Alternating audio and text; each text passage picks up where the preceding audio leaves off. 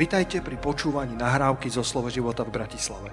Veríme, že toto posolstvo vás posilní vo viere a povzbudí v chodení s pánom. Ďalšie kázne nájdete na našej stránke slovoživota.sk Kto z vás vie, že keď čítaš Bibliu, tak Biblia je vždy čerstvá. Kto z vás vie, že Božie slovo nikdy nie je starou konzervou po dátume expirácie že slovo Božie je oveľa viacej pripodobnené chrumkavému, práve upečenému chlebíku, ktorý, ktorý rozvoniava z pekárňa a ty sa nevieš dočkať, kým ho donesieš domov a ako ho krájaš, tak tá kvorka vonia a jemne praská a ešte je trochu uh, teplý na omak a ty už sa nevieš dočkať, kým si ho dáš. Takéto je Božie slovo. Božie slovo nie je len súhrn prikázaní, zakázaní alebo princípov života. Božie slovo je životom samotným. Božie slovo je to mannou z neba. Božie slovo ťa bude sítiť. Božie slovo ti dá smer do života. Božie slovo ti dá silu, ktorá ti chýba. Dá ti občerstvenie pre dušu. Dá radosť do tvojho ducha aj uprostred náročných okolností. Takto čítajte Božie slovo. Takto rozímajte o Božom slovo, lebo čo povedal Boh Jozuovi? Eh, keď sa dostal do tej ťažkej úlohy, kedy mal eh, splniť eh, nesplniteľné alebo skoro nemožné. Veď ten veľký Mojžiš to nedokázal a Boh mu povedal, ty vovedieš zem Izraela do zeme zaslúbenej. A, a Mojži, Jozua samozrejme bol neistý, bol roztrasený, bol, bol vystrašený z tej veľkej vízie, z tej veľkej služby, ešte nedorástol do kabáta svojho milovaného mentora Mojžiša. A ak to on nedokázal, kto som ja?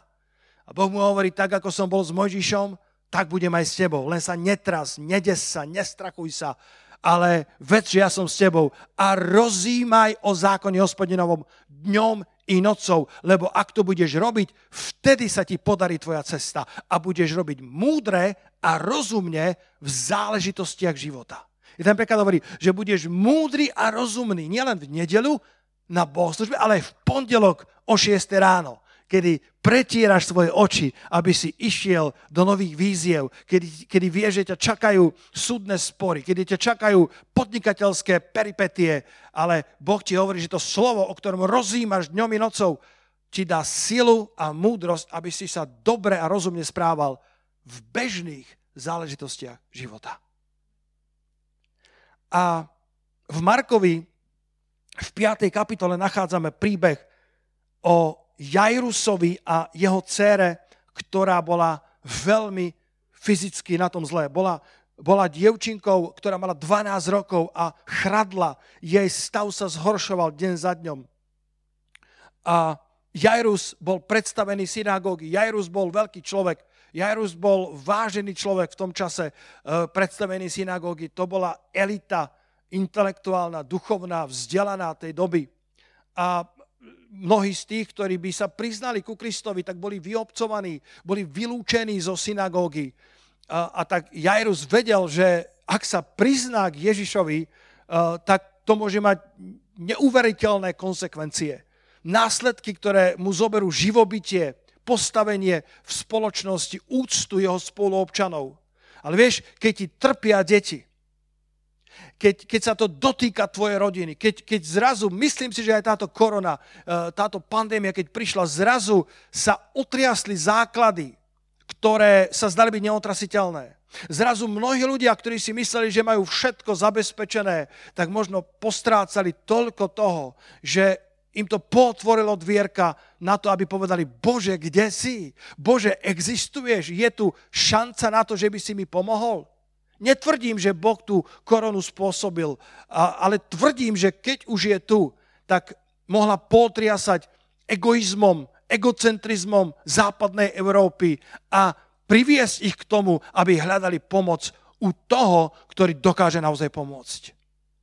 A tak Jairus vo svojom zúfalstve, vo svojej bolesti. Verš, 20, verš 22. A hľa, prišiel jeden z predstavených synagógy menom Jairus a keď ho videl, padol k jeho nohám. Expresívne, extravagantne ho uctieval. Nehambil sa, bol, bol, bol pripravený zložiť svoju dôstojnosť, pretože jeho cerka zomierala. To potom nie sú žiadne náboženské hry. To potom nie je o tom, čo povedia ľudia. Veľmi ho prosil a hovoril, pane, moja dceruška skonáva, prosím, že by si prišiel a vzložil na ňu ruky, že by bola uzdravená a žila. Paul Scanlon povedal, každý nový život začína v tme. Semienko v zemi, dieťa v lone matky a Ježiš v hrobe. Tie najväčšie svedectvá sa často rodia v tých najväčších životných zápasoch. Jairusov príbeh začína v tme. Stav jeho dcery sa deň za dňom zhoršoval a otec sa už na to nemohol pozerať, tak odhodil všetku dôstojnosť predral sa zástupom, padol pred Ježišom na svoju tvár a veľmi ho prosil, pane, moja ceruška skonáva, pane, prosím, potrebujem veľmi tvoju intervenciu, potrebujem tvoj, tvoju návštevu. A tam bol obrovský zástup, ktorý tlačil Ježiša zo všetkých strán. A tento Jairus pravdepodobne mal veľa pochybností, mal možno otázky, či naozaj tento zázračný majster je naozaj mesiášom. Možno možno to bola len posledná možnosť, možno skúsil všetko ostatné, možno dal všetky peniaze, ktoré mal na lekárov, podobne ako pri tej žene s krvotokom, ale stav cerky sa zhoršoval deň za dňom. A tak prišiel za Ježišom s túžbou, pomôž mi, pane. A vieš, čo je nádherné na tomto príbehu? Verš 24, keby nič iné si si nezobral z tohto posolstva, vieš, čo urobil Ježíš a odišiel s ním. Halelúja. Ježiš odišiel s ním. Ježiš, Ježiš zmenil smer svojej cesty, zmenil harmonogram, pretože niekto ho horlivo prosil. Niektorí, niektorí hovoria, že, že, že, že my tu v slove života sa tak horlivo modlíme. A ako inak by sme sa mali modliť? Jakub 5. kapitola hovorí, že, že modlitba spravodlivého, ktorá je efektívna a vrúcna, horlivá, je tá, ktorá robí Božiu moc dostupnou. A tým horlivým nemyslím, že to musí byť emocionálne, expresívne, každý sme iný, ale mala by to byť modlitba, ktorá vychádza zo srdca, modlitba, ktorú myslíš vážne. A Ježiš to rozpoznal v Jairovom živote a odišiel s ním. Odišiel do jeho domu. Priatelia, dnes ráno chcem kázať tak, aby vaše srdcia boli roznietené a aby Ježiš odišiel do vášho domu. Aby prišiel zachrániť vaše deti. Aby prišiel zachrániť váš podnik aby prišiel do vášho domu a dotkol sa vašich mŕtvych, aby sa dotkol vašich chorých. Môžeš prísť tak ako Jairus s ťažkými prozbami k Ježišovi. Môžeš prísť za Ježišom so svojimi deťmi. Môžeš prísť za Ježišom za svoj biznis. Môžeš prísť za Ježišom so svojimi dlhmi. Môžeš prísť za Ježišom so svojimi závislosťami. Urobí pre teba to isté ako pre Jairusa a odišiel s ním odišiel do jeho domu. Ak máš prístup k Ježišovi, priatelia, čo viac v živote môžeš mať? Keď máš priamu linku, horúcu linku na Ježiša, čo viacej v živote môžeš mať? Ježiš zmenil svoj smer cesty len preto, že sa ho niekto odvážil požiadať o pomoc. To však neznamená, že tvoja cesta viery bude bez prekážok. Jairus z diálky uvidel svojich sluhov a okamžite vedel, že je zlé. Marek 5. kapitola, verš 35. Akým on ešte hovoril, tu prišli od predstaveného synagógy a vraveli, tvoja dcéra už zomrela, na čo ešte unúvaš učiteľa? Aj v našej ceste viery to nemusí byť vždy vyslané lupienkami z rúží. Aj u nás môžeme zažívať, že Ježiš je pripravený, je na ceste do nášho domu, je na ceste, aby urobil zázrak, uzdravenie, zaopatrenie, ale niekde na tej polceste nám to nepriateľ chce ukradnúť. Ježiš neváhal ani na sekundu a keď sa dopočul, keď, keď započul ten rozhovor, keď uvidel tú, tú malomyselnosť, ten smútok, Jairusa, keď počul tú zväzť, tvoja dcéra už zomrela. Tvoja dcéra sa nemá zle. tvoja dcera je mŕtva, Jairus, je koniec. A Ježiš bol na ceste do jeho domu. Ježiš povedal, ja prídem a uzdravím tvoju dceru. A na pol ceste zomrela. Ježiš neváha ani len chvíľku a hovorí, hovorí hneď, neboj sa, len ver. Všimni si to slovo hneď. Je to tam či nie? Ježiš počujúc to slovo, ktoré hovorili, hneď povedal predstavenému synagógy, neboj sa len ver. Hneď. Ježiš neváhal. Ježiš nedovolil, aby ten strach bol zakorenený hlboko v ňom. Nemôžeš zabrániť tomu, aby vrabce lietali okolo tvojej hlavy. Ale môžeš zabrániť tomu, aby si tam urobili hniezdo. Ježiš hneď napadol ten strach.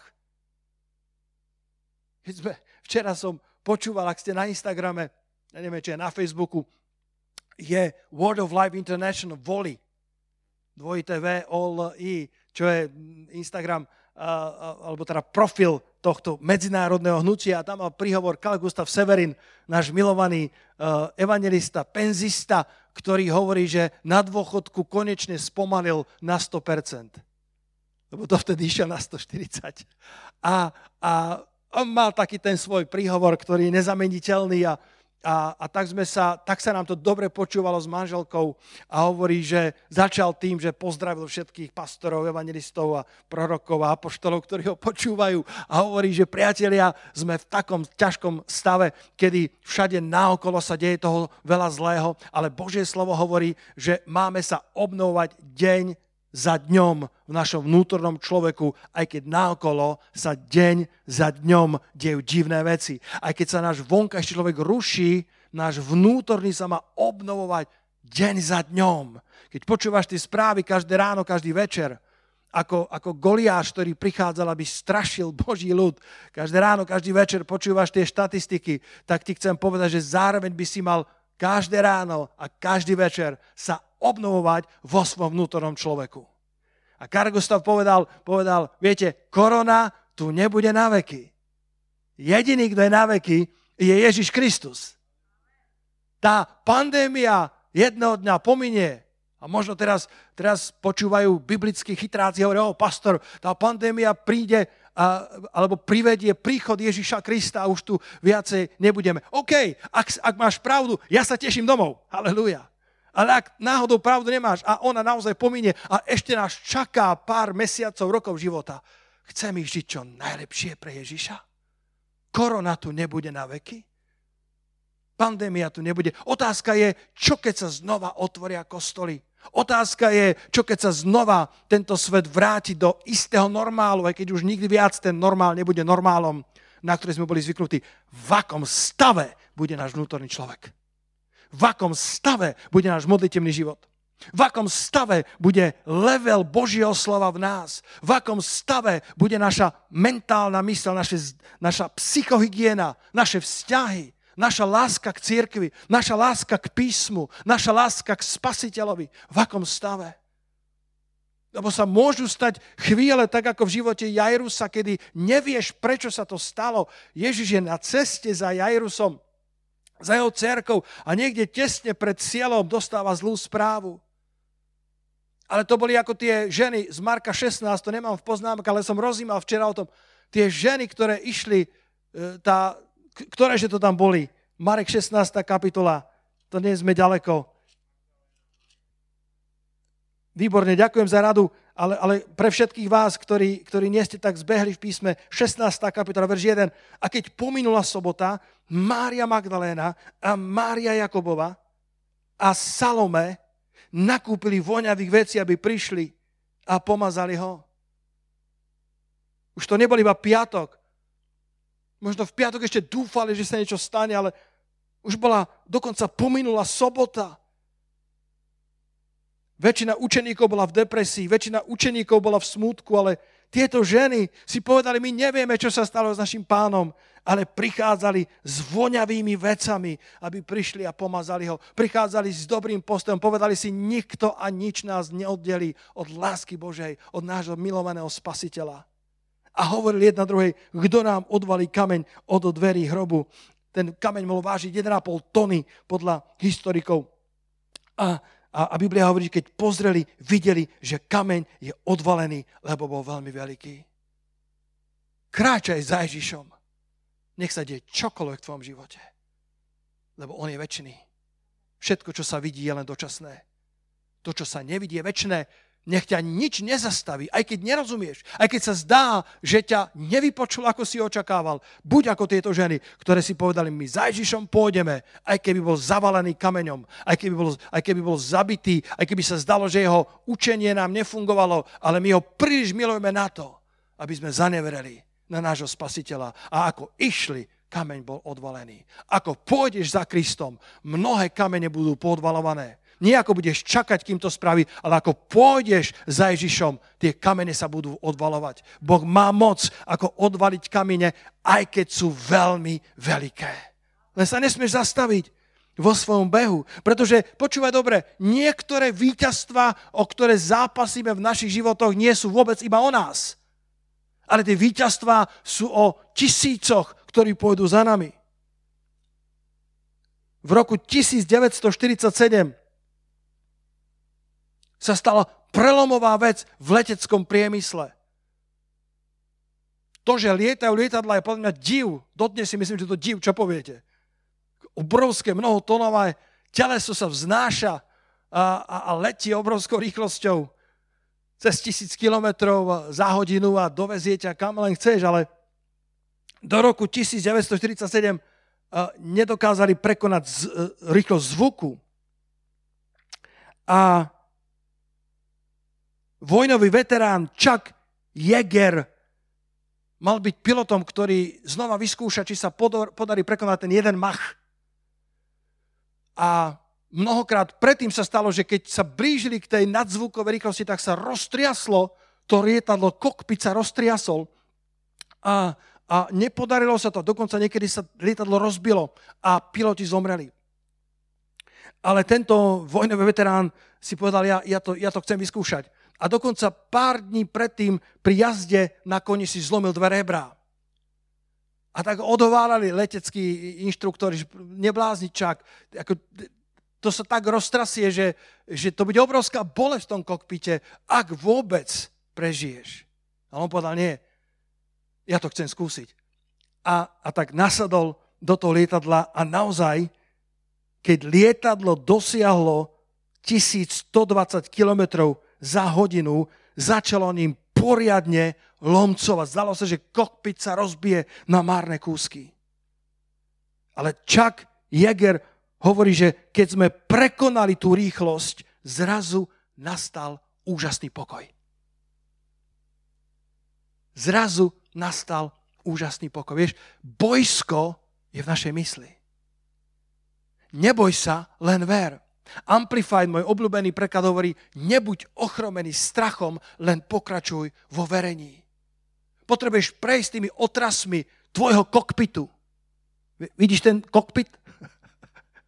To, čo máš medzi tými dvoma ušami, tam sa odohráva ten zápas. Ten zápas sa neodohráva až vo chvíli vzkriesenia dievčatka. Ten zápas začína v tvojej mysli. Ježiš to vedel. Ježiš povedal hneď. Jarus, Zastav sa, Jairus, pozor, teraz môžeš prehrať svoj boj. Tvoj zázrak môže byť potratený. Jairus, neboj sa, Jairus. Ako keby ho preplieskal, Jairus, pokračuj vo verení, lebo ja som pripravený vzkriesiť tvoju cerku, ale potrebujem tvoju asistenciu, potrebujem, aby tvoja mysel bola v poriadku. Keď sa tvoj kokpit otriasa, pod tými tlakmi nepriateľa, nezabúdaj na to, že na tej druhej strane ťa čaká úžasný pokoj. Čaká ťa tam fantastické víťazstvo, keď prekonáš tú sonickú rýchlosť. Tak, eh, tak, ťa, tak ťa nakoniec čaká uh, cesta, jazda, víťazný, víťazný triumf, ktorý predčí tvoje očakávania. A tento Chuck Jäger to nerobili iba pre seba. Dnes, priatelia, vy, ktorí ste trochu viacej technicky, eh, tak možno by budete písať správy, že som to nepovedal správne, ale to je v poriadku, aspoň budem s vami môcť četovať. Eh, dnes, dnes, pokiaľ viem, eh, tak sa prekonali tie, tie supersonické a hypersonické rýchlosti a dnes, myslím, že do 5 machov je, je, je, je supersonická rýchlosť a do desiatich sa volá hypersonická rýchlosť, čo je, čo je 12 tisíc až 30 tisíc kilometrov za hodinu. A dnes sa podarilo dosiahnuť 9,6 macha. Nejaká NASA, nejaké lietadlo prekonalo nie že jeden mach, ale 9,6 machu. Jeden človek, ktorý sa triasol v tom kokpite a mal zlomené rebrá, ale povedal, ja, ja musím prekonať tú bariéru. A raz tá bariéra bola prekonaná a zrazu sa otvorili dvere pre úplne nové bariéry. Pre úplne nové levely, pre úplne nové prielomy. Kdeže jeden má, kdeže dva, kdeže 5, 9,6 macha.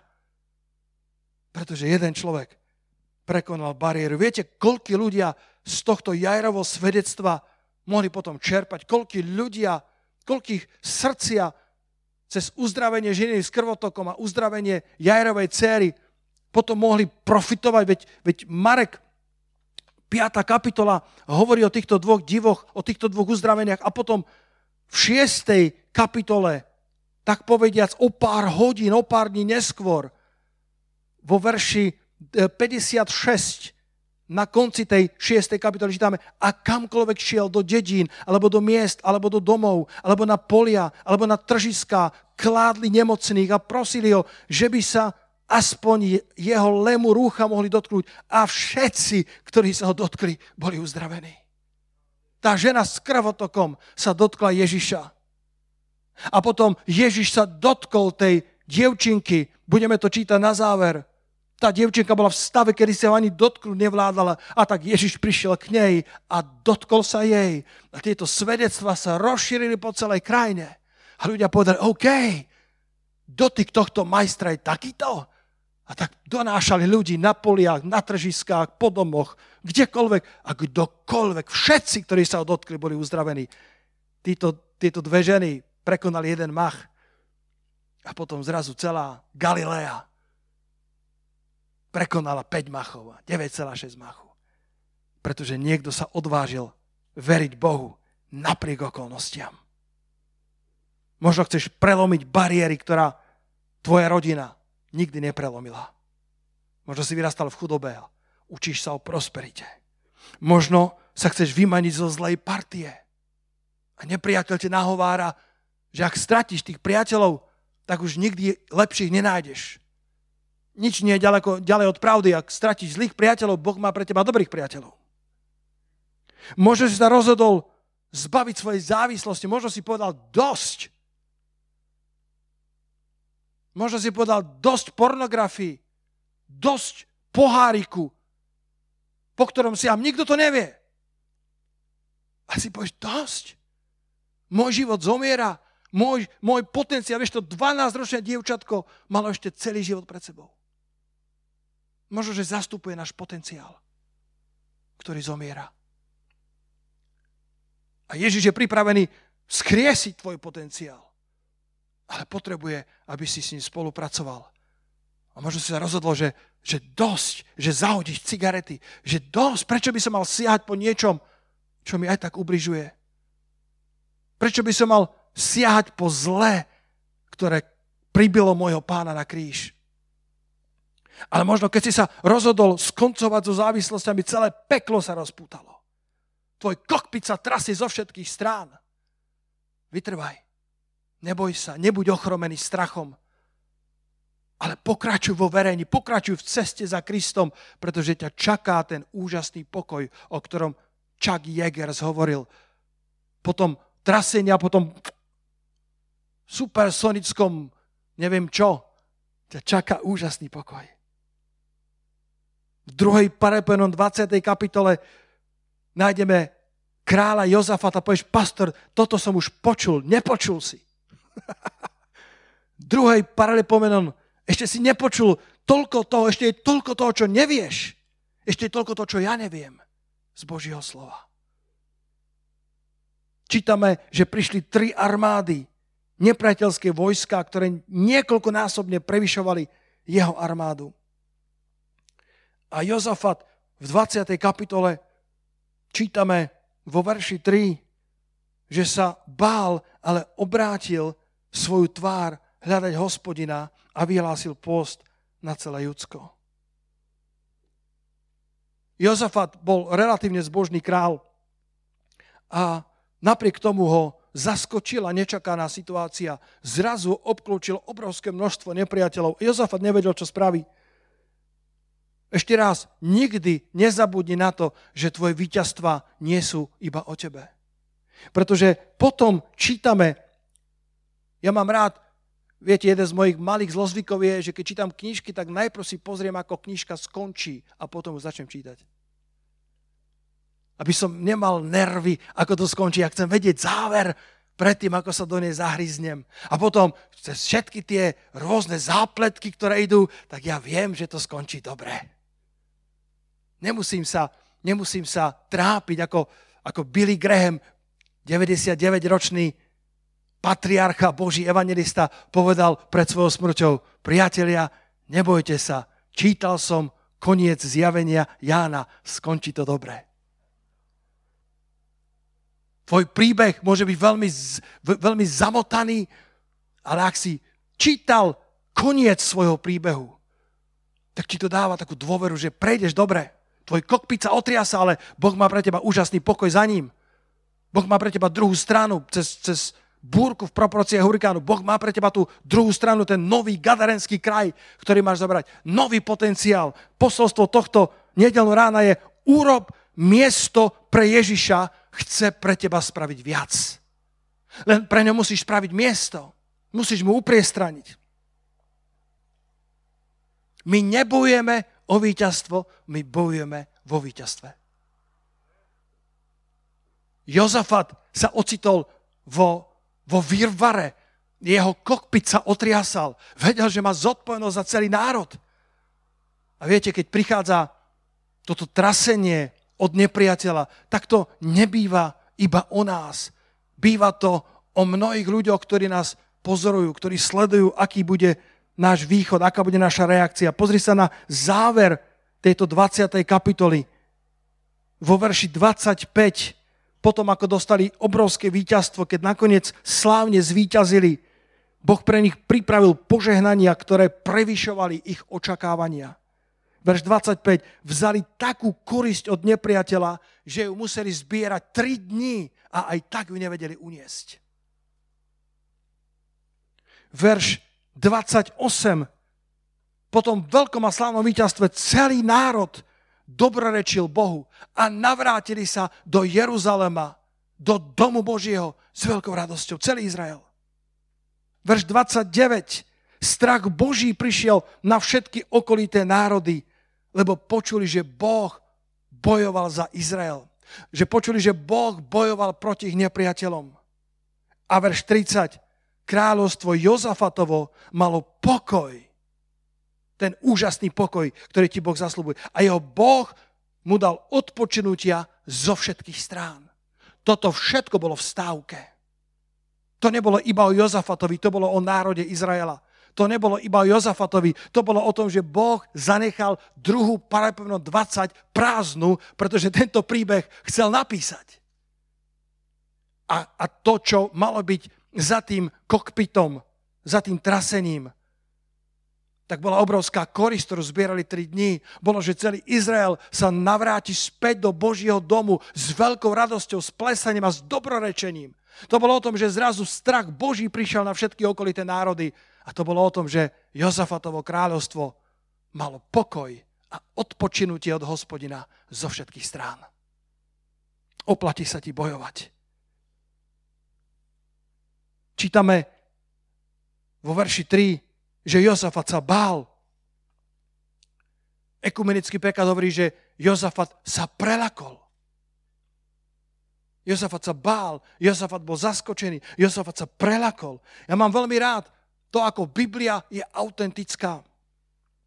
Pretože historické knihy zvyknú glorifikovať hrdinov, a píšu len o ich víťazstvách, o ich triumfoch, o ich silných vlastnostiach. To sú tí Herkulovia, e, to sú tí, e, tí, tí mocní muži, tí, to sú tí, e, tí macedónsky bojovníci, to je tých, tých 300, ktorí stáli proti Peržanom. to, to, sú tí, to sú tí mocní bojovníci, ktorí boli skoro ako keby vystrenutí z knižky a nie z reálneho života. Ale Biblia svojim hrdinom pripisuje aj ich pády. Josafat sa bál, Josafat sa triasol. Josafat mal svoje handicapy. Predtým, než zvesíš svoju hlavu, aby si povedal, pastora, ja mám handicapy, dovol mi, aby som ti povedal, že všetci slávni ľudia mali svoje handicapy. Mojžiš koktal. Beethoven, keď mal 40 rokov, ohluchol. A napísal tie najlepšie symfónie až potom. O Ráchel čítame, že bola síce krásna, ale bezdetná. O Lej čítame, že síce rodila deti, ale Biblia hovorí, že bola škaredá. Máme nádej. Elizeus bol plešatý. Eliáš chcel spáchať sebevraždu. Zacheus bol malej, nízkej postavy. Apoštol Pavol tvrdia, že bol pravdepodobne malý. Jeho meno sa prekladá ako malý. A jeho slova boli, boli, boli nekvalitné, jeho, jeho listy boli ťažké, jeho, jeho pero bolo kvalitné, ale jeho prednášky boli nudné, boli chatrné. Písali mu, Pavol, tvoje, tvoje konferencie sú o ničom.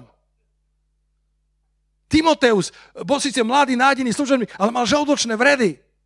Pavel hovorí, pí po troche vína na svoje choroby. Bartimus bol slepý.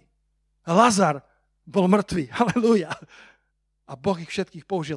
Spoločným menovateľom týchto velikánov, nielen z biblických dôb, Abraham Lincoln, ktorý trikrát zbankrotoval a dokonca sa dostal do, do, do blázinca. Spoločným menovateľom týchto velikánov nebola šťastená, a spoločným menovateľom bolo že odmietli dovoliť handicapom, aby ich zastavili. Bežali až do cieľa.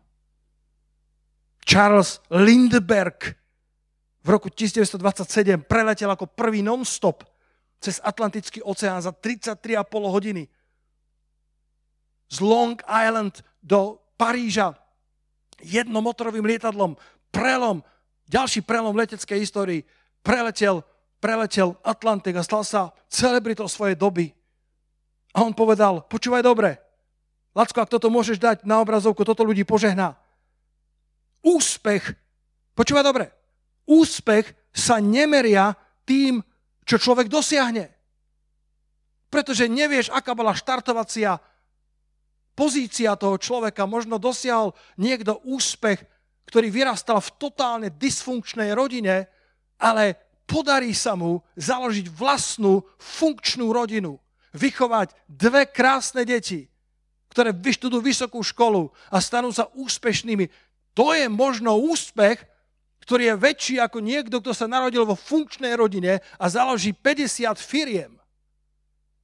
A bude milionár, pretože úspech sa nemeria tým, čo človek dosiahne, ale úspech sa meria odporom, ktorému musí čeliť a odvahou, s akou proti nemu bojuje. Keby som bol vo vašich obývačkách, určite kričíte Halelúja. Úspech sa nemeria iba tvojimi výsledkami, pretože sa nevie, aká bola tvoja štartovacia lajna. Možno, že čelíš odporu, ktorému nečelia iní ľudia, ale vieš, tvoj úspech nemusíš porovnávať vzhľadom na iných, pretože sa v podstate meria odporom, ktorému čelíš a odvahou, s akou proti nemu bojuješ. Jozafat sa triasol strachom, ale rozhodol sa, že uprostred svojej neistoty obráti svoju tvár hľadať hospodina. Všimni si tri myšlienky, ktoré ti dám na záver. Z tejto Jozafatovej modlitby. Budete to mať na obrazovke, ale ak chcete, listujte. V 20. kapitole Jozafat vo svojej slabosti, vo svojom handicape sa modlí k Bohu. Tak ako ten Jairus sa oprel o Ježiša celým, celou váhou svojej bytosti, pretože moja dceruška skonáva, teraz nie je čas na náboženské hry, teraz nie je čas na imič, teraz nie je čas na to, aby som mal veľa lajkov, aby mi ľudia tlieskali, aby som mal dobré komentáre, to je jedno. Moja dcéra zomiera, Ježišu, ak môžeš, urob niečo.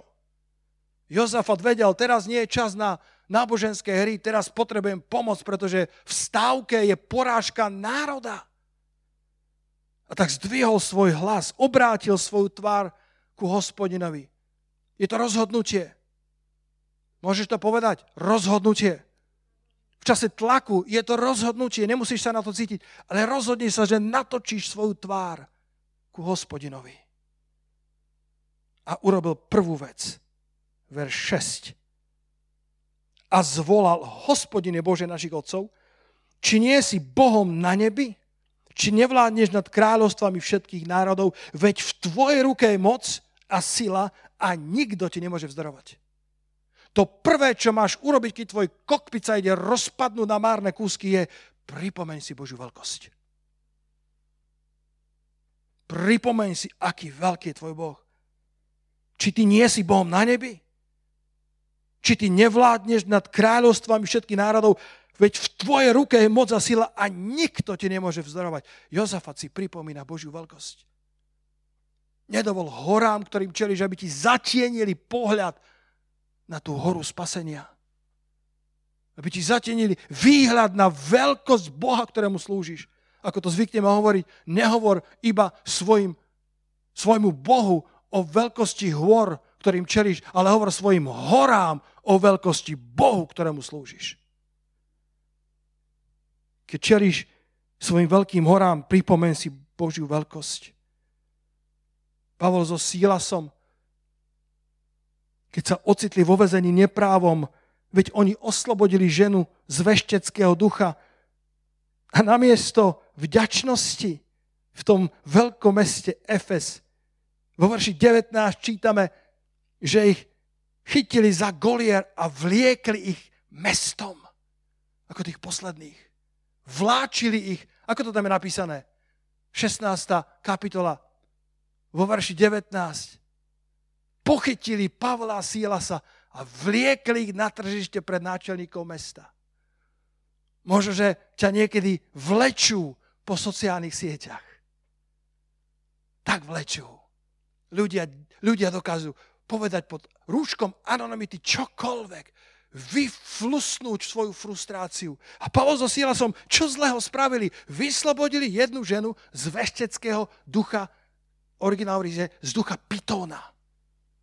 A na, na, namiesto vďačnosti, namiesto radosti ich vliekli ako tých najposlednejších. Ale verš 25 hovorí, ale o polnoci Pavol a Sílas modliaca spievali Bohu chvály. Pripomeň si Božiu veľkosť. Buď ako Pavol so Sílasom, ešte stále mali krvácajúci chrbát, ešte stále boli ponížení, možno väzni sa im posmievali, ale Pavol so Sílasom zdvihli svoj zrak a nielen, že sa modlili, ale spievali Bohu chvály. Nič tak nepritiahne Božiu pozornosť, bratia a sestry, ako keď mu spievame chvály v našich väzeniach. Nič tak nepritiahne jeho pozornosť, ako keď sa odvážime prehlasovať jeho veľkosť uprostred našich kokpitov, ktoré sa otriasajú tlakmi nepriateľa alebo tých prúdov, do ktorých sme vošli, ani sme netušili, že tie prúdy tam sú.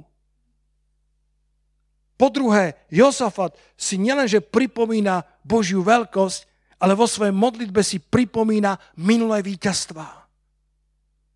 Verš 7 z ekumenického prekladu 2. Parapenon 20. Bože náš, či si nevyhnal pred, spred svojho izraelského ľudu obyvateľov tejto krajiny a či si ju navždy nedal potomstvu svojho priateľa Abraháma? Ak to urobil vtedy, urobí to znova. Pripomínaj si Božiu vernosť. Pripomínaj si minulé víťazstva. Niekedy potrebujeme zladiť naše hodinky s Božími. Niekedy potrebujeme zladiť naše očakávania s Božím načasovaním.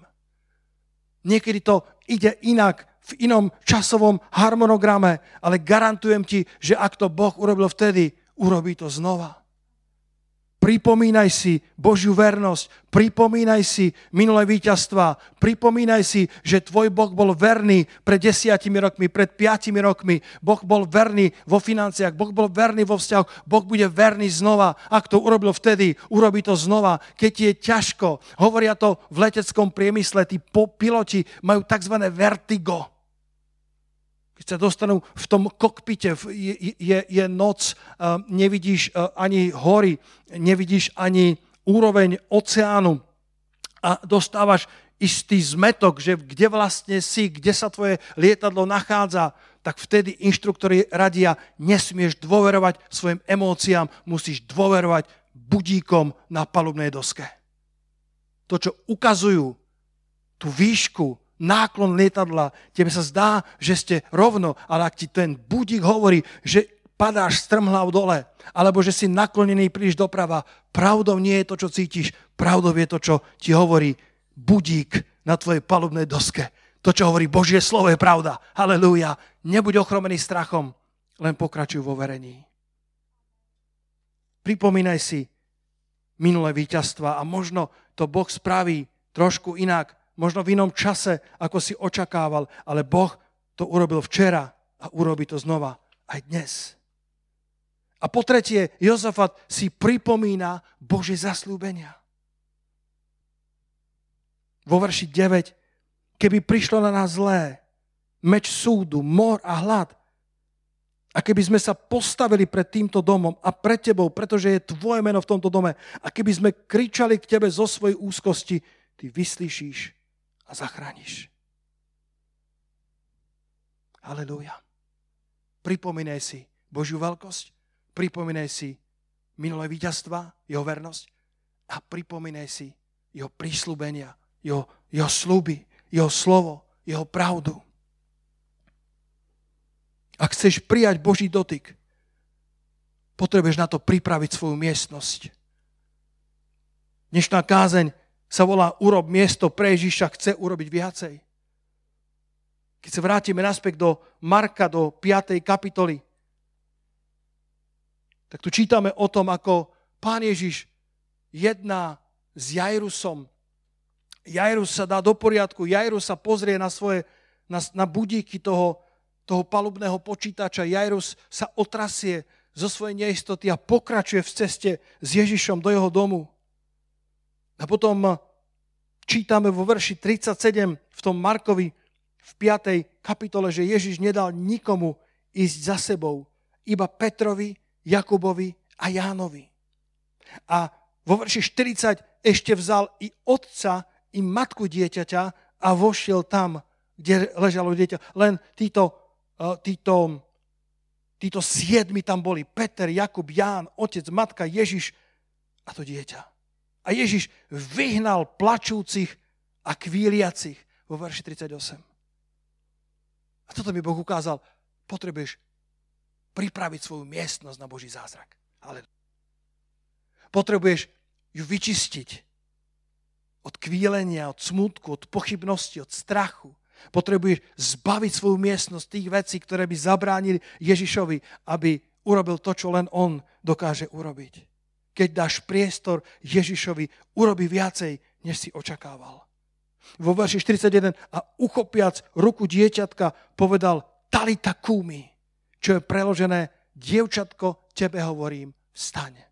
A ona vstala, dali jej pokrm a bola uzdravená. Halelúja. Talita kúmi. Viete, Marek to napísal preto, lebo urobil interviu s Petrom Apoštolom, tak hovorí história. Marek tam nebol, ale Apoštol Petr bol očitý svedok. A Marek zobral diktafón alebo svoj mobil s, nejakým hlasov, nejakou hlasovou apkou a išiel za Petrom a povedal, Peter, ako to bolo? Ako to bolo u toho Jairusa? A Peter si živo spomínal na to. Povedal, Marek, to bolo fantastické. Marek, my sme, my sme vedeli, že je mŕtva, však tam boli tí profesionálni plačkovia, tí kvíliaci, ktorí sa normálne platili, aby išli plakávať na pohreby. To bolo svedectvo, že bola naozaj mŕtva, bola, bola studená. My vieme, ako to vyzerá, keď človek zomrie. V tom čase sa zomieralo oveľa skôr. Smrť bola oveľa viac súčasťou života ako dnes. A zrazu náš majster prichádza. Všetkých vyhnal von, predstav si to. Vieš, koľko sa mu posmievali Marek? Ale náš pán zobral otca, matku a nás troch. My sme sa nemohli dočkať, čo to bude. A tak si zapamätal aj tie slova v aramejčine. Je to písané po grécky, ale, ale Peter povedal, zrazu keď sa dotkol jej ruky, tak povedal, talita kumi Ježišové slova majú obrovskú moc. Halelúja. Čokoľvek vyjde z Ježišových úst, tak je silnejšie ako smrť samotná. Tá lita kumi. Dievčatko, tebe hovorím, vstaň. A to dievčatko v okamihu sa postavilo. Smrť musela ustúpiť, lebo život vošiel. Slova beznádeje boli porazené, lebo slova nádeje prišli. Tá lita kúmi. Ja hovorím do tvojho biznisu, ja hovorím do tvojho podnikania. Tá lita kúmi. Ja hovorím do tvojho zdravia. Nech sa, nech sa ti otvoria oči, nech sa ti otvoria uši, nech, nech ti prestane bušiť srdce nad rámec, nech je preč arytmia v mene Pána Ježa Krista. Nech si zdravý, nech tvoj krvný obeh funguje dobre. Hovorím ti, aby si aby si vyšiel zo svojho hrobu, aby si bol zdravý v ranách Ježiša Krista. Upriestraň Ježišovi, aby mohol vojsť do tvojho života a urobiť to, čo len on dokáže. Prekvapí ťa svojou dobrotou. Halelúja. Prekvapí ťa svojou mocou. Na záver som zvykol rozprávať jeden skutočný príbeh z komunizmu, ktorý mi rozprával osobne jeden brat v Kristu, ktorý, ktorý bol začínajúcim kazateľom. A keď mal 30 rokov, tak ho postila nejaká neznáma choroba a ochnul od pása dole. A tak ho hospitalizovali. A ležal niekoľko mesiacov eh, v horizontálnom stave, bez možnosti zmeny. Ale on počul o tom, že Boh uzdravuje. V jeho denominácii to vôbec nebolo zvykom. Ale on počul o tom, že Boh vie uzdraviť. A tak jednoho dňa hovorí, Bože, ak by to bolo možné, ja ti chcem dať priestor. Uzdrav ma. A niekoľko dní sa to modlieval, až jedného dňa, ako tam bol sám, celé dni nemal čo robiť, tak ako ty v lockdowne. Zrazu, ako sa to modlil, pocítil Božiu moc. Ako začala ako také teplo prechádzať od jeho hlavy dole. Hovorí, Svetý Duchu, toto je naozaj tvoja moc, to je to, čo, si, to, čo som počul od tých charizmatikov, od tých prebudencov. Ak je to to, pane, nech to ide ďalej. Vidíš, musíš Ježišovi upriestraniť. A tak to, teplo, takto popisoval, začalo prechádzať celým jeho telom, až sa dostalo do jeho nôh. A zrazu pocitil mravenčenie vo svojich nohách, ktoré celé mesiace necíte, boli, boli ako mŕtve. A začal pomaly hýbať končekmi prstov, potom postupne zohynať koleno. Zrazu zdvihol obe nohy, prehodil ich cez tú postel a začal pomaly kráčať a v šoku, že to ide, začal chváliť pána, začal plesať v Bohu, začal behať okolo svojej postele. A keď počul, že prichádza sestra, rýchlo si lahol a urobil, že leží.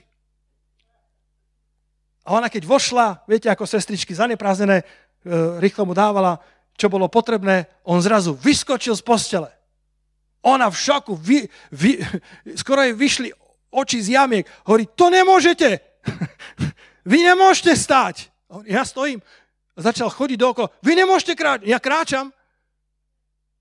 A to bol komunizmus. A ona sa pýta, ako sa to mohlo stať? A on povedal, bol tu jeden lekár, ktorý ma uzdravil. Hovorí, poznám ho? On má, neviem, volá sa Ježiš. A v tej chvíli vedela, že to je vážne. A utekala za primárom. A povedala, pán primár, máme tu vážny prípad. Jeden pacient, ktorý nemohol chodiť, tvrdí, že Ježiš ho uzdravil. A primár povedal, zavolajte ho. Tak vošiel po svojich nohách do jeho kancelárie. A lekár, primár hovorí, zatvorte dvere za sebou ten vedel, že je zle. Tu budú hlásiť na EŠTB, že lekár Ježiš ma uzdravil. Tak zatvoril. Lekár sa poobzeral dookola a povedal, kto vás uzdravil? A ten, že Ježiš Kristus. On hovorí, halleluja, a ja som veriaci. Tajný veriaci. Brat a sestra, upriestraň Ježišovi dnes. Ja neviem, čo všetko zastupuje to dievčatko. Možno zastupuje tvoje deti, možno zastupuje tvoje manželstvo, ktoré vychladlo, možno zastupuje tvoje vzťahy, možno zastupuje tvoj potenciál, ktorý zamrzol. A Ježiš hovorí, dali tak kumi. Ježiš, Ježiš je pripravený vojsť priamo do tvojho domu, ak poznáš Ježiša iba z církvy, tak ho nepoznáš dostatočne intimne. Ježiš s radosťou sa ti chce ukázať v tvojom dome. Ježiš chce prísť tam, kde ťa to bolí. A Ježiš hovorí, že má dosť moci, aby vzkriesil tvoje dievčatko ak mu dáš miesto, ak mu upriestrať, ak povyháňaš beznádej, ak sa zbavíš nečistoty, zbytku zlosti, ako hovorí Božie slovo, ak povyhadzuješ to, čo mu bráni v plnosti manifestovať jeho zázračnú moc, Ježiš ti bude verný a urobi viacej, ako očakávaš. Poďme sa spoločne postaviť pred pánovou tvárou a chcem ti dnes dať takú výzvu, že by si upriestránil Ježišovi. Každý nový život začína v tme. Semienko v zemi, dieťatko v lone matky a Ježiš v hrobe. Ak si sa ocitol v tme, ak si ako Jairus, ak si ako, ako, ako Jozafat, tak je veľmi možné, že, že Boh chce niečo spraviť v tvojej tme, čo bude mať väčší vplyv ako len tvoje osobné víťazstvo. Angličtina to krásne pozná, your test sa môže stať tvoj testimony. Tvoj test sa môže stať tvojim svedectvom. Your mess can become your message. Tvoj chaos, tvoj zmetok sa môže stať tvojim posolstvom. Tak ako posolstvo o uzdravení ženy s krvotokom, tak ako posolstvo o uzdravení, o vzkriesení z mŕtvych toho dievčatka pravdepodobne precestovalo Galileu, ale o pár dní všetky Facebooky a Instagramy a Twittery zr, zurčali Boh uzdravuje cez Ježiša Krista a potom kdokoľvek sa k nemu len priblížil a dotklo sa, všetci boli uzdravení. Nech tvoj zázrak sa stane prielomom pre niekoho iného. Nech tvoje víťazstvo sa stane inšpiráciou pre víťazstva stoviek a tisícov ľudí. Niekedy bojuješ a nevieš, že, že ty nebojuješ iba za seba, ale bojuješ za oveľa viacej. Že tvoje prekonanie jedného machu spôsobí, že jedného dňa ľudia budú prekonávať 5 až 10 machov, pretože ty si verne obstál v tom trasení, že tvoj kokpit sa išiel rozbiť, ale ty si sa nevzdal, ty si nebol ochramený strachom, ale povedal si, ja pôjdem ďalej za Ježišom. Nech sa vysmievajú tí, nech sa vysmievajú tí, nech ma vláčia kamkoľvek len chcú. Moje oči sú upreté na hospodina, odkiaľ prichádza moja pomoc ak sa tvoj kokpit dnes otriasa, je veľmi možné, že za ním je pripravený ten hypersonický za ktorým je úžasný pokoj. A víťazstvo, ktoré presahuje len tvoj malý domček a tvoj malý dvorček. Halelúja, pane, chválime ťa za to, že sa môžeme pozbudzovať z tvojho slova, že ti môžeme urobiť miesto, aby si mohol urobiť viacej. Jeden posledný verš ešte vám prečítam týmto podčiarknem, ak dovolíte, to je z Levitikus. To ste nečítali už posledné dva roky. Levitikus. 26. kapitola z Botekovo prekladu. Ak ho nemáte, tak, uh, tak ho počúvajte. Verš 10. Starou úrodou sa budete živiť až do novej. A potom ešte budete musieť vypratať staré zrno, aby ste urobili miesto novému. Hú, halleluja. Niečo budeš musieť vypratať z toho starého, aby si urobil miesto tomu novému.